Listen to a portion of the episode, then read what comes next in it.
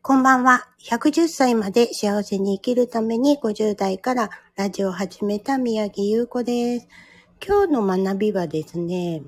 あの、伊水小太郎さんのね、動画からなんですけど、あの、お釈迦様の言葉っていう部分で、えっ、と、宅八っていうんですか、こう、いろんなところに回ってお布施をもらうお弟子さんたちのね、行動についてお釈迦様が言ったのが、裕福なお家に行くんではなくて、貧しいところを回りなさいと。そこには意味があって、えっ、と、貧しいところほど、こう、人にね、お金を出す、回すっていうことをしないから、どんどん貧しくなっていくんですよっていうような感じのことを見ました。動画でね。で、それを聞いた後に、今日ちょっと午後からね、人に会ったんですけど、そのこと、方もね、同じこと言ってたんですよね。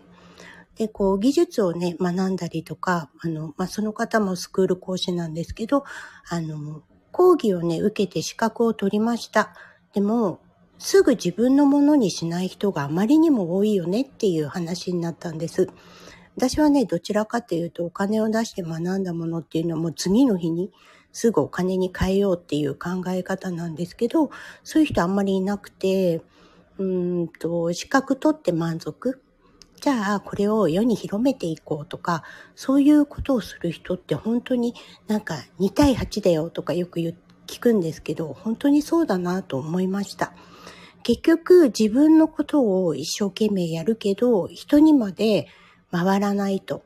そこでね、その宅八の話を思い出したんですけど、結局、この回していく、いろんな力を回していく、お金ももちろんそうなんですけど、そうすることによって循環が起きますよっていう、そういうことをね、今日は何回も、あの、聞いた日になりました。今日はね、とっても短いんですけど、一応、これをアウトプット。言ったことでね、自分のためにするために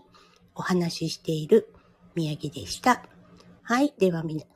皆さん、今日もありがとうございました。